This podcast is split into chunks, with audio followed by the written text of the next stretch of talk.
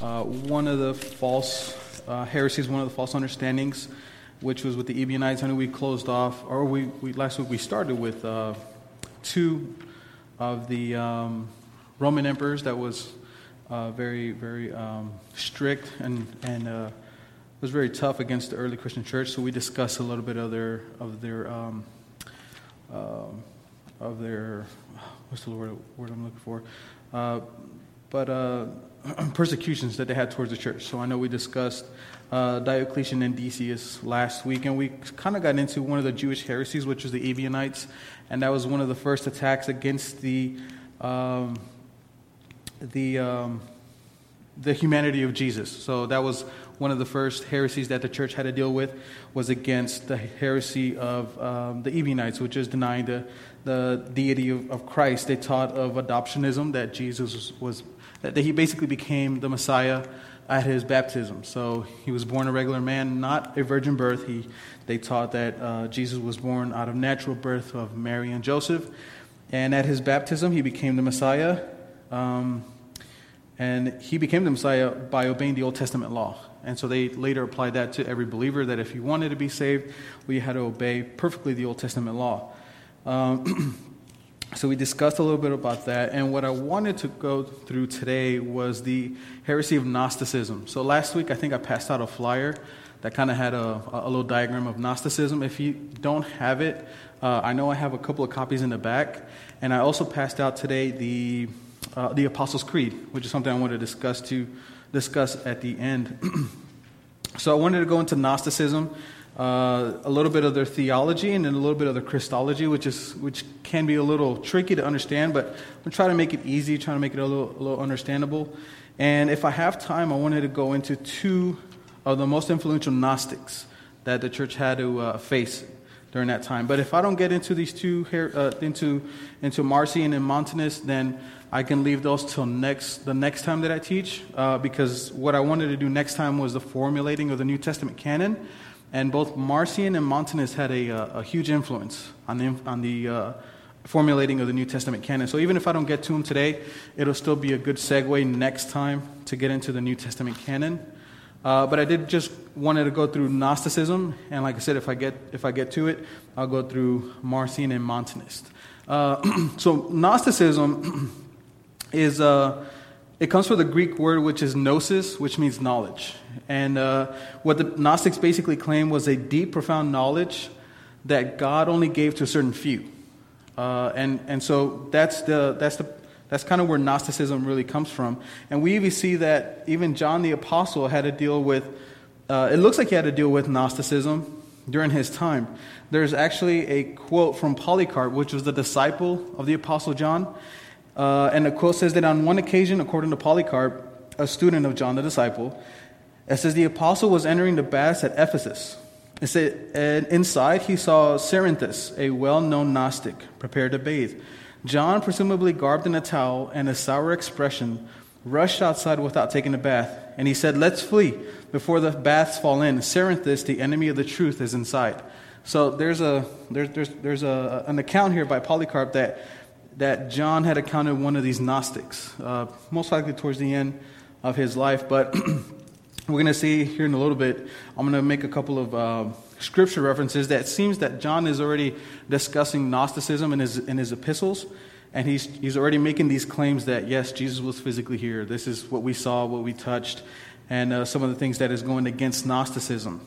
Uh, but uh, like I mentioned, it was uh, Gnosticism was a claim of special revelation and that only God gave to a certain few. And that made it very, very difficult for the Christian church to debate these Gnostics because the Christian church would provide scripture references, they provide facts, and the Gnostics would pretty much at the end say, well, you know what, this is a special knowledge only given to me. You know, it really didn't, it wasn't given to Paul, it wasn't given to, to Peter or to any of the, of the other disciples. You know, he's, he's given it directly to me. So, in a sense, my word kind of trumps over yours. So, that was definitely something that, that was. Um, that was very hard against the Gnostics. It was something that, that the church definitely struggled against. Uh, in their theology, if you guys have your, your diagram that I passed out last week, I'm, try I'm going to try to kind of go through it a little bit and try not to get into too much detail. But um, for their theology, one of the main things that we have to understand is what, uh, what most theologians call dualism. And it's, it's the, the, the main dilemma that the Gnostics tried to address was how to explain what we call theodicy. And theodicy is the, is the uh, explanation of evil. How exactly did evil originate? And so the Gnostics are trying to, trying to explain how this evil exists when there is a good God. And, and because of that, they get into what we call dualism, and, and they make a huge long story out of this. Uh, dualism is basically a battle of good and evil.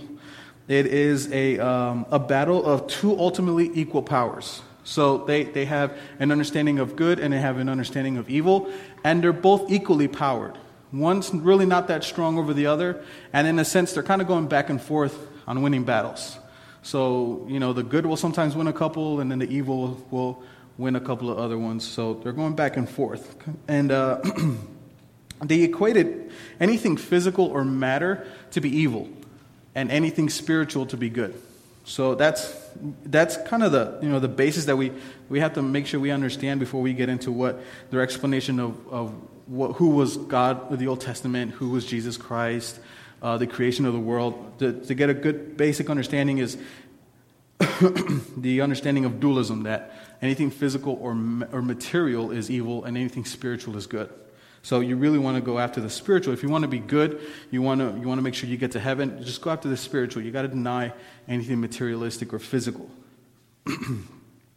um, so in their attempt, the Gnostics try to explain how a good God can exist and yet evil exists at the same time. And so uh, what, they'll, what they'll try to do is, is they'll start off uh, saying that there is an ultimately good God. And the, the name for this good God was called the Abyss and he is unapproachable and unknowable. So they know that a good, a good God exists. And um, his name is the Abyss. He is unapproachable, he's unknowable, and he lives in what they call the pleroma, which is kind of the heavenly realm. He lives in his pleroma. Nothing materialistic yet. It's, it's just nothing but spirit, spiritual there. Uh, the complete opposite of that is what is called a kenoma, which is a materialistic realm. So there's, there's matter, it exists here, uh, which they would say that matter is eternal also. But in this kenoma, it's, it, there's, there's material there, it exists, uh, but it's, it doesn't really have a form yet.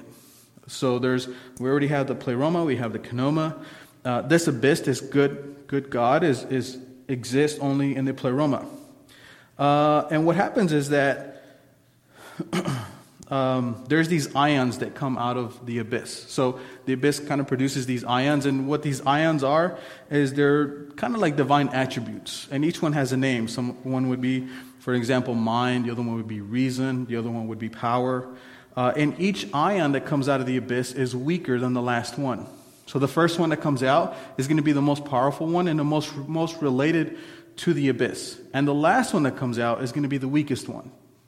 And the last one that comes out actually even had a name. The last ion's name was Sophia. It was the weakest, and like I said, it was the last ion to come from the abyss. Uh, many Gnostics debate on whether how many ions come out, out of the abyss, but they know that it comes from the abyss, and each one is going to be weaker than the last. Uh, and there is a fall in the pleroma. So this last ion that comes out, Sophia, had, for some reason, it had a desire to embrace the abyss. It wanted to know the abyss. Like I mentioned, the, the abyss is unknowable. Well, Sophia had the desire to know who the abyss was. And as the story goes, like I said, a lot of this may not make a whole lot of sense, but this is kind of how the Gnostics would describe it. The, Sophia leaps towards the abyss, trying to get to know who the abyss was, and falls from it. Uh, Sophia falls to the kenoma, which is, like I mentioned, is just it's, it's all materialistic. It's the complete opposite of the pleroma. It falls and it gives birth to what is called the demiurge. And this demiurge, later on, the Gnostics would say, is actually Yahweh of the Old Testament. So, Sophia falls, it gives birth to the demiurge, which is a type of deity, but it's also weaker than Sophia. So now we have the demiurge as being the weakest uh, being of, of all of them. Uh, and it's this demiurge that creates the world. It, like I said, this, this world is it, it's here, it's, it's materialistic, but it doesn't have a form. Uh, but the demiurge gives it form, it creates the world. And uh, like I said, this demiurge is seen by the Gnostics as, the, of, as Yahweh of the Old Testament. Uh, so what we can see here is there's, there's several people that we can see. We can see the, the abyss as being the most holy one, the, the, you know, the most spiritual one. And then you have the ions, you had Sophia, and then the last one is Demiurge. So what, what the Gnostics are trying to do, they're trying to separate this good and holy God from anything materialistic. They don't want any kind of connection between the two. So they want to put a lot of space between the abyss and materialism. So, and because of that, you know, they have the abyss, you have probably millions of ions, and then you have Sophia, and then last is the demiurge as being the one who creates the world. So they're trying to make this, this big separation between the two. Um, so that's kind of basically their, their, their, their, theology and how they start off. Uh, after that, they, they have their own understandings of who Christ was, and they're going to have their own under, understandings of who man is. So uh, I don't know if you guys have any questions so far. I don't know, like I said, it might not make a whole lot of sense, but uh, their main idea, like I said, is dualistic. It's there's the physical and the spiritual, and they're trying to separate the abyss, which is all good, from anything materialistic. Yes, Jay. Yeah. Yeah, it, it, it, does sound like it, yeah. Um, mm-hmm. Yeah.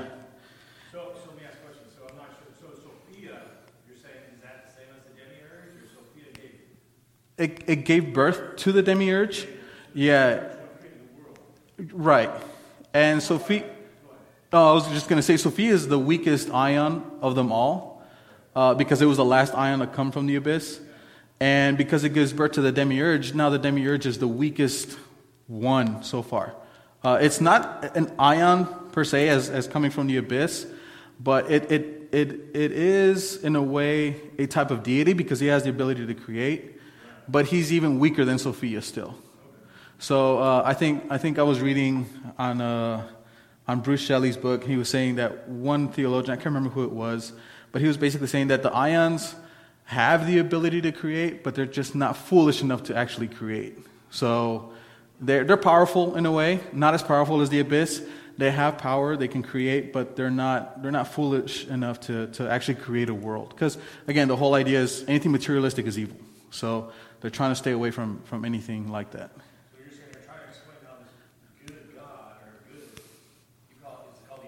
you're Right. Yeah, how can, how can that abyss exist and yet anything materialistic, which is evil, exists at the same time? And, and they're, they're trying to put the blame on this demiurge, saying that the demiurge is the one who creates this world. And, and then they're still trying to retain that there is a good and holy God. So there is a creator God, but he's not the good and holy God that we've seen uh, as the abyss. And, and, and they, they equate the demiurge as the God of the Old Testament. Yeah. that's really interesting. Me and my, me and my boys, we've been memorizing this Westminster Shorter Catechism. Mm-hmm. And when it talks about the creation, it's totally opposite from this. Yes.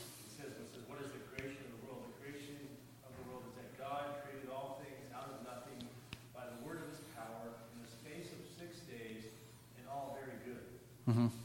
It's interesting. Yeah. And, and the Gnostics couldn't agree with that. They couldn't say that it was all very good. They, they, they can't say that anything physical is good. Only the spiritual aspect of it is, but not the physical. Yeah. Yeah. Um, in their Christology, because of this dual, we have to, like I said, we have to keep in mind this dualistic understanding. In their Christology, Jesus was not God incarnate. So they did not agree that Jesus had both a human nature and a divine nature in one. Uh, I know we, we've seen in confessions and creeds that stress that Christ was fully human and fully God, all in one.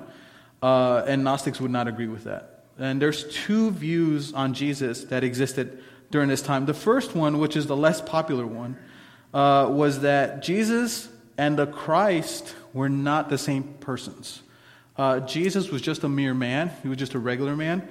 But the Christ was actually an ion. He was actually the first ion that came from the abyss. So he was, because he was the first one, he was the most powerful one, and he was the most closely related to the abyss.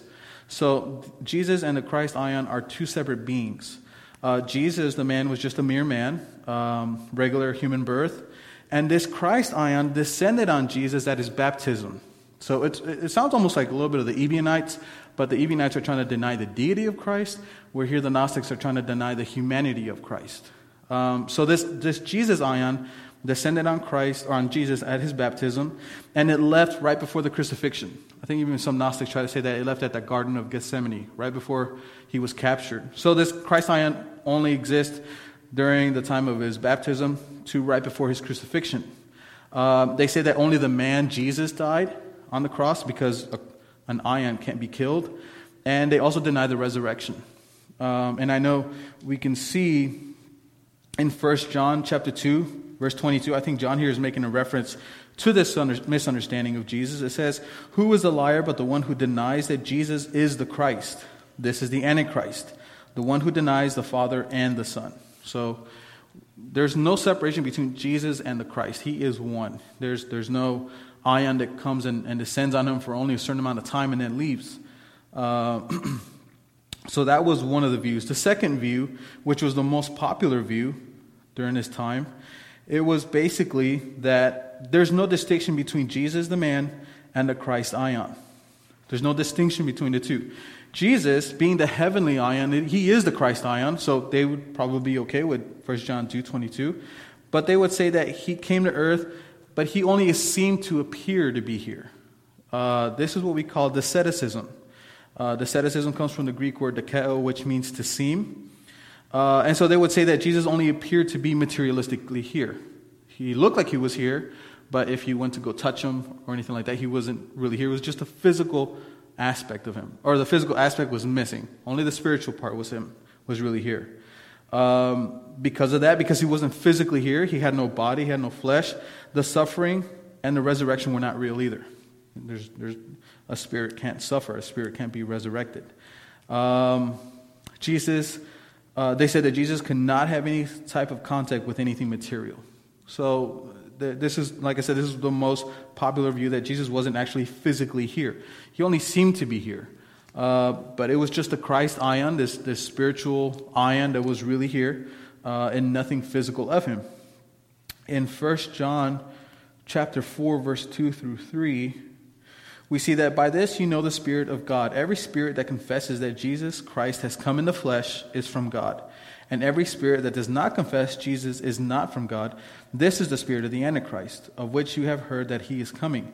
And now it is already in the world. So we see that First John already is, is saying, no, it's, he's come in the flesh. He was physically here. There's no distinction between this Christ ion and no connection with anything materialistic. So he was physically here. Um, so, like I said, those are the two views on, on Christ that, that existed. He either was a mere man that had the Christ ion ascended on him, or he was the Christ ion here, but he wasn't physically here. He had no body. He was just, he was just a, the, the spiritual aspect of him. Uh, and then we see in 1 John chapter 1, I know you guys remember this one. It says, What was from the beginning, what we have uh, what we have heard and what we have seen with our eyes, what we have looked at and touched with our hands concerning the word of life. So he's, John is really stressing the fact that we saw him. He was physically here. We even touched him. Uh, so those are the two views on Jesus Christ. Uh, the Gnostics would say that the purpose of Jesus was not to, not to come to atone for our sin, but to free our spiritual aspect from the human physical body so that we may return to the pleroma. So the reason that Jesus came wasn't to free us from our sins. It wasn't so that he can die for our sins and, and, and we can have his righteousness so that we can, we can uh, inherit eternal life. But they said that our, our spiritual, our, our spirits are, are basically enslaved to these physical bodies. So again, they're making that distinction. You're, you have a spirit, but you also have a physical body. They're both in opposition to each other. So we want to free those two. What Christ did was he came so that he can free your spirit and it can leave this physical body. So, they're, again, they're making that dualistic understanding that uh, He came to free your spirit. How do we receive this liberation from our bodies? The Gnostics said that the only way you can be spiritually free from your body was a special knowledge, which is again only given to a certain few. So if you had, if you attain this special knowledge that God would give, then you can really be liberated from this physical body. Um, Uh, just real quick on their understanding of the Holy Spirit, they said the Holy Spirit was a lesser ion than the Christ Spirit, and it assisted Christ in his works. That's pretty much the only thing they, they really had on the Holy Spirit. He is, a, he is a spiritual ion, and his purpose was to assist Christ in his works. Um, they had a whole story for the final great redemption. Why did the Christ ion come? And they would say that the, that the Christ shows mercy to Sophia, which is that ion that fell because it embraced the abyss. So Christ shows mercy to the Sophia and brings her back to the pleroma and marries her. So a lot of these stories are, are they, they, seem very biblical. They, they, it seems that they get these stories from the Old Testament. You, know, you have the fall of Sophia, which sounds like the fall of Lucifer in the Old Testament. And then you have this marriage between the Christ ion and Sophia. Uh, so they said that the Christ ion later marries Sophia and restores the pleroma back to harmony. So that was kind of the, the, the purpose of redemption here for the Christ ion. Um, if you guys don't have any questions, I'll try to get through the anthropology real quick, and then um, and then I'll get into the the uh, church's response to Gnosticism. Uh, their understandings of man or their anthropology was that man existed in three different forms. You had the pneumatics, you had the psychics, and you had the hylics. Uh, there's two groups of people that can be saved, and the last group uh, were, were unbelievers, were, were not saved. For the first group of the saved were called the pneumatics. These people were the very spiritually enlightened ones, um, and at death, their spirit was liberated from their body. Again, you're separating the physical from the spiritual. Their spirit is liberated from their bodies, and they float back to the pleroma, back to where the abyss is. So those are the pneumatics. The second group that were saved were called the psychics. These people, uh, they're saved, but they really didn't attain that real, that real knowledge that God gave out. So, so they're, they're saved in a way, but they didn't have that real special, deep knowledge that, that God gave to the certain few. The only thing that they had, which would save them, was their faith. And so what they, what, who they saw as the ones as being the, the psychics were the Orthodox Christians. So Athanasius, Ignatius, Clement of Rome, they would say that they're only, they were psychics, they're saved because they had faith, uh, but they, don't, they, don't, they didn't really attain to this deep, deep knowledge that God gave out.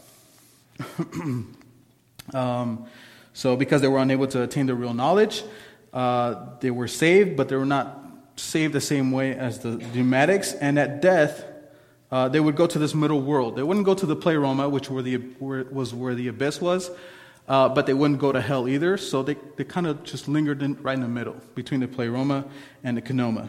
So, uh, as a psychic, you were saved, but you know you really didn't get that, that deep knowledge uh, as the Gnostics did, which they said they received. Uh, and the last group were the hylics, and these were basically carnal unbelievers who lived in sin, and simply at death they would go to eternal punishment. Uh, so these were the three groups: the pneumatics, the psychics, and the hylics. Um, interestingly, the, the Gnostics kind of had a, a, a, understanding of predestination.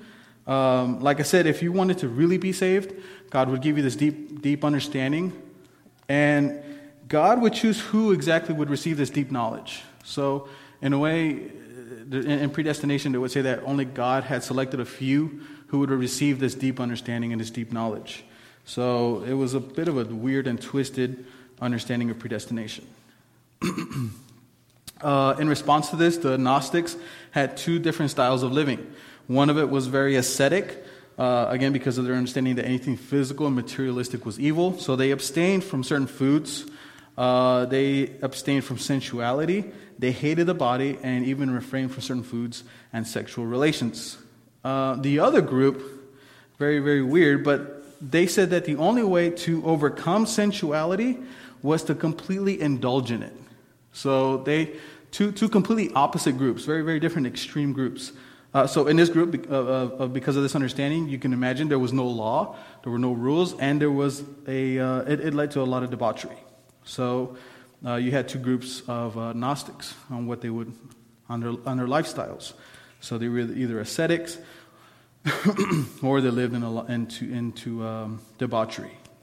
Um, before I, if I have time to get into Marcion and Montanist, I wanted to look through the um, response of the church. And what the church basically used was the Apostles' Creed, which I think was passed out earlier today.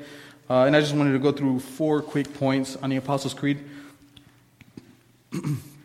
and in it, um, I don't have it with me. I didn't get a copy, but I have it here. Uh, basically, the Apostles' Creed, I'm going to read it off of the um, this app I have with confessions and creeds. It says, I believe in God the Father Almighty, maker of heaven and earth, and in Jesus Christ, his only begotten Son, our Lord, who was conceived by the Holy Spirit, born of the Virgin Mary, suffered under Pontius Pilate, was crucified, dead, and buried. He descended into hell. The third day he rose again from the dead. He ascended into heaven and sitteth at the right hand of God the Father Almighty. From thence he shall come to judge the living and the dead. I believe in the Holy Spirit, the holy Catholic Church, the communion of saints, the forgiveness of sins, the resurrection of the body, and life everlasting. Amen.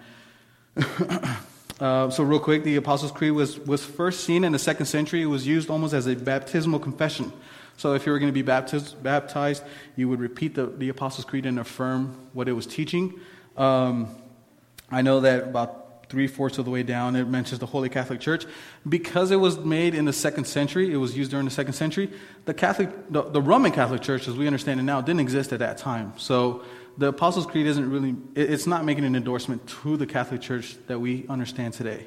So when it's mentioning the, I know Pastor Jay has already discussed this, but when it mentions the Holy Catholic Church, it's, it's mentioning the universal church that existed during that time.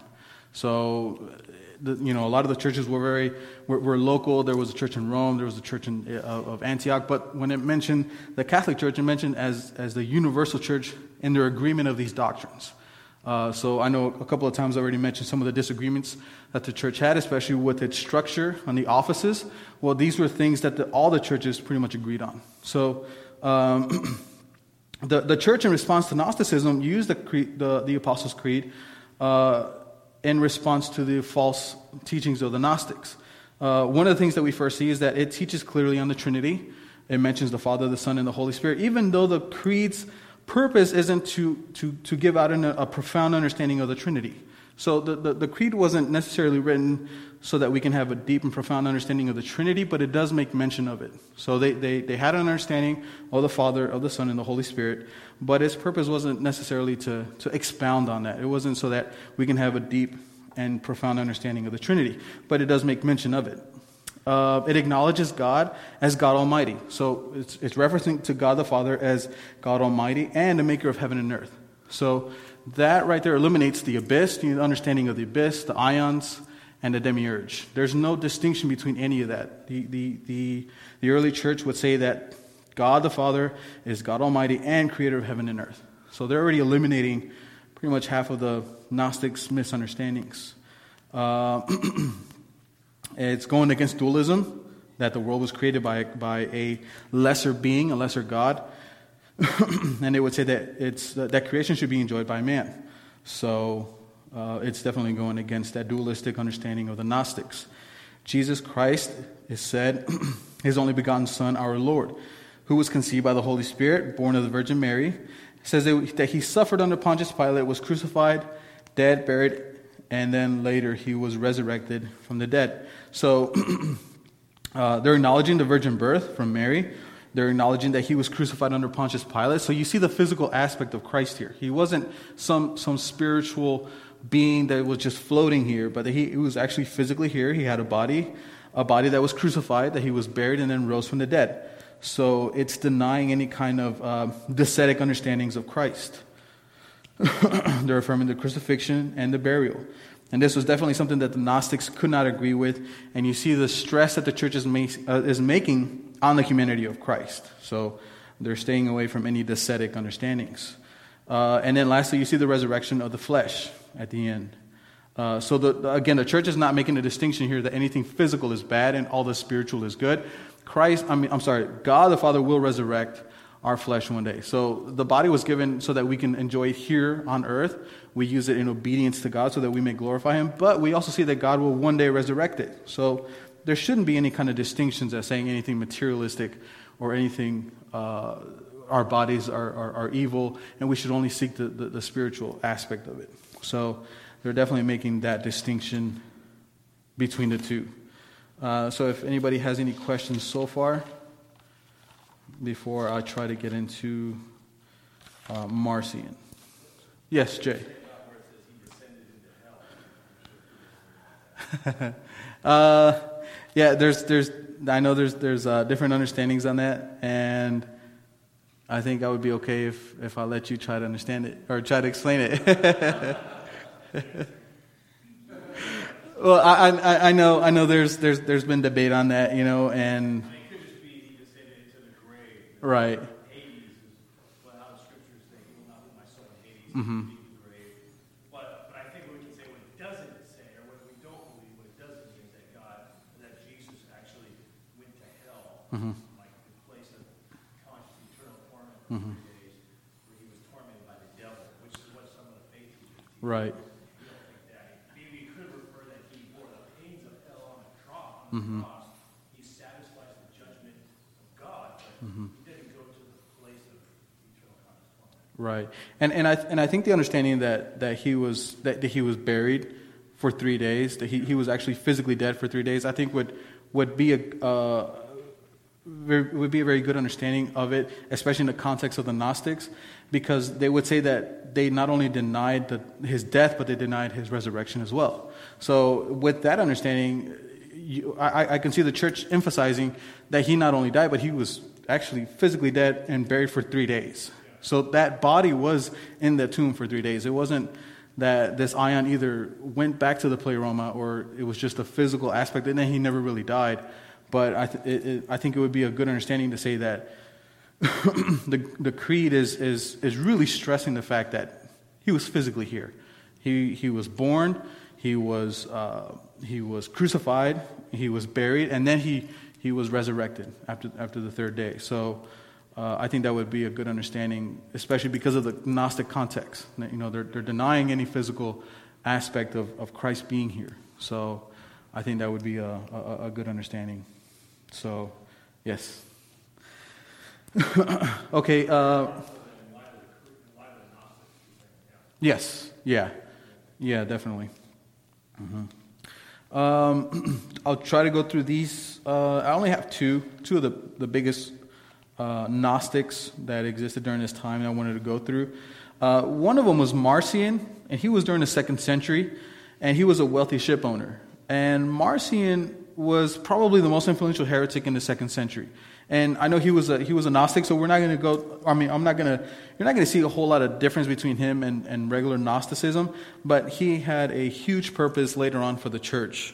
Um, uh, Marcion was the son of a, of a bishop, which he was later excommunicated because of his Gnostic teachings. So, because Marcion was excommunicated by his father, he later attends the Church of Rome and was later excommunicated there because of Gnosticism. So, he later starts his own church, and I can't remember where, which, which areas exactly, but his, his understandings really grew during that time. So, he actually ended up planting plenty of churches during his time.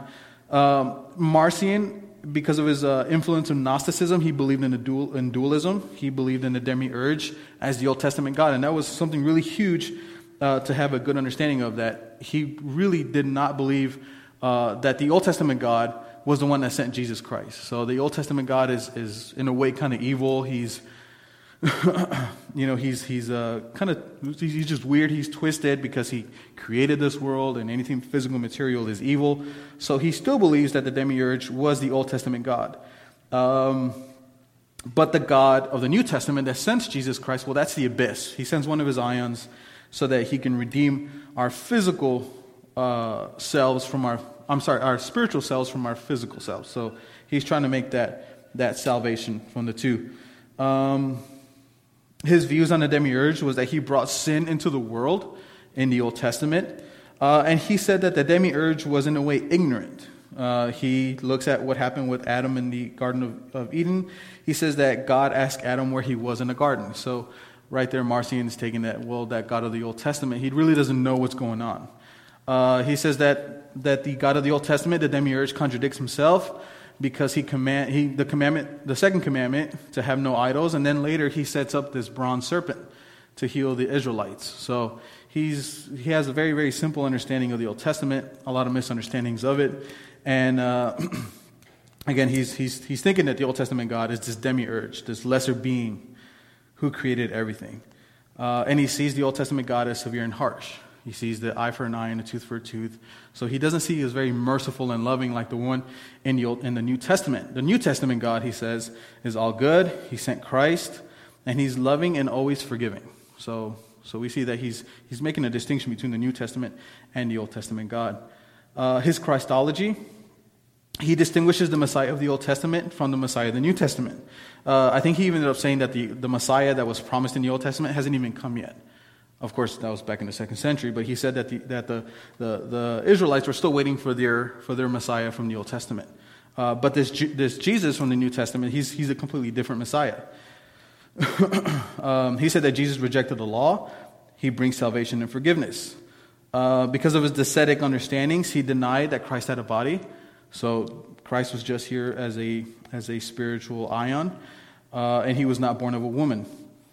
So uh, he says that, that this Jesus aeon basically descended from heaven as an adult. So he's, he's very, very influenced by Gnostic uh, dualism and asceticism.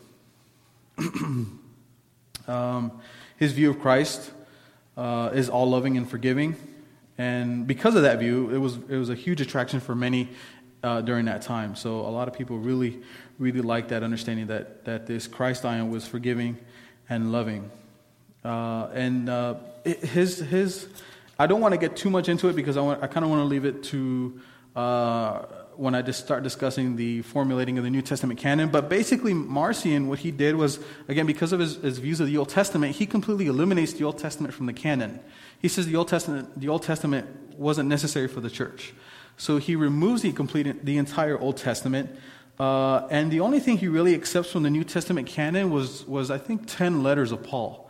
Uh, anything that has anything Jewish related, uh, he, he, he eliminates it. So the Gospels, he eliminates uh, Matthew, Mark, and John, and I think he only accepts a, a few of the claims of Luke.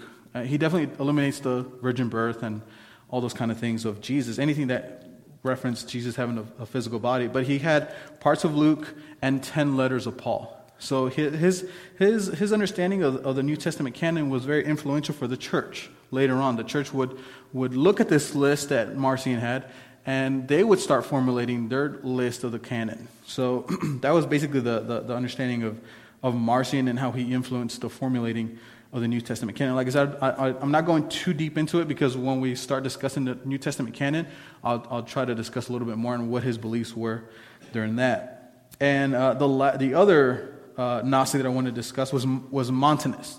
And he was during the second, the third century. Uh, so the end of the second to the beginning of the third century. and Mount, uh, Montanus was, the, was, uh, was from Asia Minor. He was from a town called Phrygia.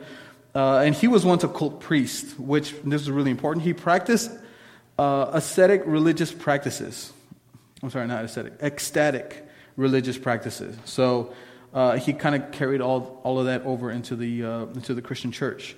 Uh, he claimed direct ec- uh, ecstatic revelation from God and during these ecstatic revelations, what, what happened was that he would lose consciousness, and he said he wouldn't have control over what he would say.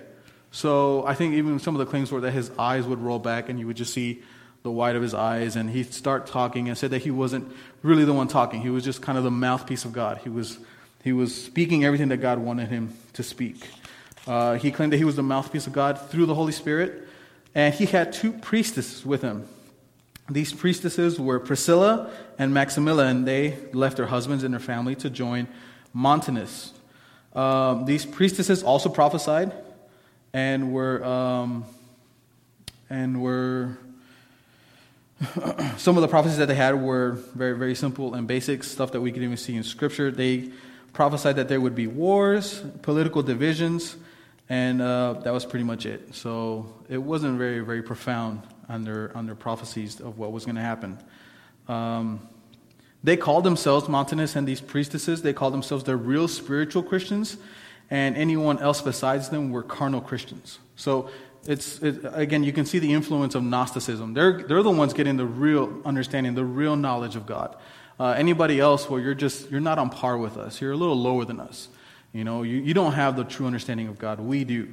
Uh, so uh, even Montanus claimed to be even more important than the bishop. And the bishop, I haven't gone too much into it, but, but during that time, as you can understand, the bishop was a huge role for the church because of the claims of Gnosticism, uh, as having this real direct knowledge from God. The bishops would, would kind of be the ones to step up and claim what the scriptures really said. So, so the bishops were seen as huge leaders for the church at that time, especially combating against Gnosticism or even uh, Marcion. So uh, because of the influence that the, that the bishops had, Marcion comes along and says, Look, we're even more important than bishops, so you need to really listen to us. Um, uh, Montanus actually believed in the deity of Christ, so he, he denied any demiurge or abyss. Um, he, but he did believe in the continuation of prophecy. Uh, he permitted female clergy as long as the clergy and anything that, that was supposed to be qualified during that time was that you had to be used by the Holy Spirit. So if you were used by the Holy Spirit, you can be a priest, you can be a priestess, um, but as long as you were used by the Holy Spirit. So um, the last thing was that they taught Christians not to avoid persecution, but actually pursue it. So that was, uh, that was something that they, that they definitely taught. Um, so that's pretty much what uh, Marcion and uh, Montanus was. And like I said, these two were, were, were, especially influential in the aspect that it forced the church to, to, to formulate its own canon. Uh, by the time that Marcion comes and Montanus come, the church, by that time, had already a list of, of, of, of uh, scripture, what they thought was, was canonical, what they thought, what they thought was uh, truly inspired by God. They had the Gospels, they had a couple of letters of Paul. Um, so they had that list already, but what happens with Marcion is that he comes in and he, really forces the church to, to not only completely formulate it, to have a complete list of it. Which letters are we going to accept from Paul? Which ones are we going to accept from Peter? Should we accept the, the, the, the book of Hebrews?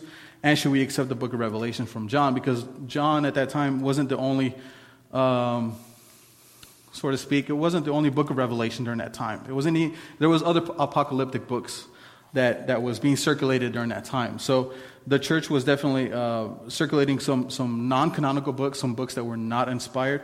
But because of Marcion, the church is forced to formulate it, to complete it. And because of Montanus, uh, Montanus forces the church to, to completely close the canon. So Montanus comes along saying that they're, the, they're now the new mouthpiece of God. They're communicating these, these real spiritual truths that God's given them. And the church is now forced to close that canon. So Marcion forces the church to formulate it. Montanus forces the church to completely close the canon because they're, they're not believing uh, Marcion as being a pro- as a prophet, as being the mouthpiece of God. Um, so I don't know if anybody has any questions uh, to this point now. That's pretty much all I had for, for uh, Gnosticism. Uh, I know I mentioned Marcion and Montanus. And uh, just real quick, uh, I think we can still see some influence of Gnosticism to today. Uh, I think there's still some people who, even I think in Christian circles, that believe that there's still an equally ultimate battle between good and evil. You know, they think that God is still fighting against Satan, that good is, is winning a couple of battles and the evil is still winning a couple of battles. And I think this dualism still exists in many people's minds. I know that uh, the, there's, there's the whole yin and yang, the Taoism with you know, the good side and the bad side, and that, that battle, that struggle is still existing. Um, I even mentioned it to my wife just the other day, and it's kind of funny, but uh, I'm not trying to discourage anybody from actually watching it. But you see, even popular movies like Star Wars, you know, where you have the good side and the bad side. You know, make sure you don't go down the, the evil path. Don't go down that bad side. You, you want to stay on the good side. You know, because it seems that you know it can be just as powerful as that side as this side. So um, I think you know dualism can still still exist in the minds of many. Uh, I don't know how many times I've seen in um, in social media, you know, where, where they post pictures of. I've seen it where where Jesus is arm wrestling Satan, you know, and that stuff still exists today. You know, those those kind of mentalities, those kind of ideas, still exist today. Uh, but biblically, I think we can see it's it's not a real war that exists in between the two. Um, so uh, I think that's something that we that we all have to be careful to not fall into. um, so that's pretty much all I had for today. I don't know if anybody has any questions or comments. Yes.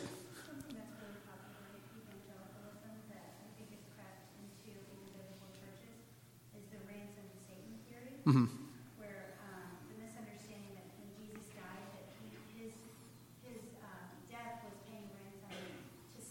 Mm-hmm. by that God's people from the group of Satan.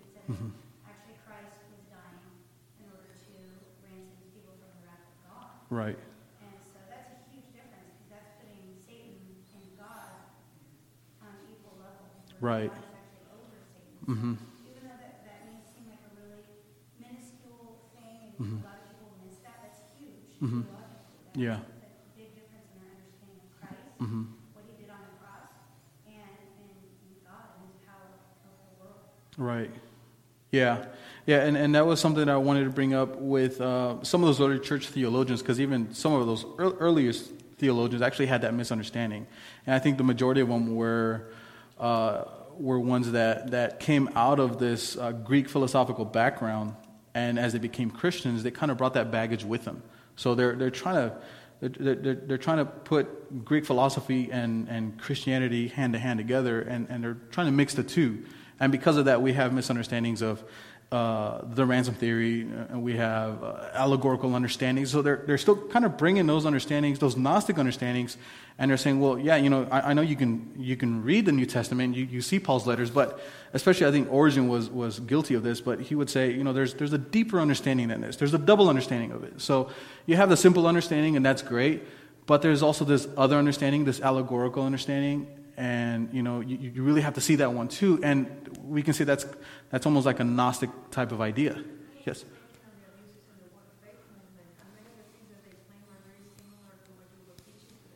Mm-hmm.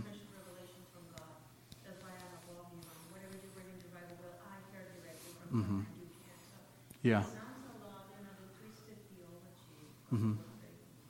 Yeah, and, and, and it, it, sounds very similar to it. You know, they, they, they, claim that, that God spoke to them, only to them, you know, that it, it was a, a, word given only to them. And so they have this other deeper understanding apart from Scripture. You know, they couldn't claim, they, they, they can't quote a Scripture to actually fit what they're actually saying. Uh, and, and thankfully, though, is, is that at least these, uh, this, uh, this Word of Faith movement doesn't claim the same thing that the Gnostics would say. And that was the Gnostics said, well, this is on par with Scripture itself. And so, you know, the Gnostics would even say, look, you need to listen to us before you listen to your, before you listen to your bishop who's expounding Scripture. So the Gnostics will go a step further, but yeah, I think the Word of Faith, we can see that it, it, it does seem very similar to it, you know, where, where uh, you know, they're, they're, they're, claiming direct revelation from God, uh, just like the Gnostics did. Yeah. Yes, Jay.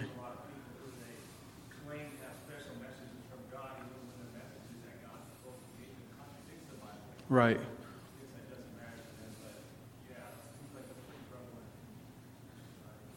Yeah. Yeah, yeah, and, and, and, and like I had mentioned, you know, the, the, the, church is really struggling during these times. You know, they're, they're and, and, and we keep this in mind that, you know, the Gnostics are battling the, you know, the, we have Marcion and we have Montanus here, and at the same time, they're still struggling against the, the Roman persecution. So they're, they're, they're fighting too. It's not like, you know, the persecution is done, and now they're going on to Gnosticism and they're fighting against, uh, you know, Marcion, but they're, they're struggling on both ends. They're, they're, they're trying to, to, to maintain this, this biblical doctrine, you know, of, of the, the sufficiency of Scripture. You know, we have the inspired Word of God, and they're, they're, they're fighting against these Gnostics, but at the same time, they're struggling to survive this Roman persecution. So while, there's, while they're fighting against these Gnostics, they're also trying to stay alive from, from this Roman persecution. So, um, like I said, you know, next time I'd, I'd like to get into the formulating of the New Testament canon so that we can see just how, how valuable the Scriptures were during this time and how it still continues to be valuable for us today. Um, so if there's any more comments, well, I'll go ahead and close in prayer. okay, let's pray.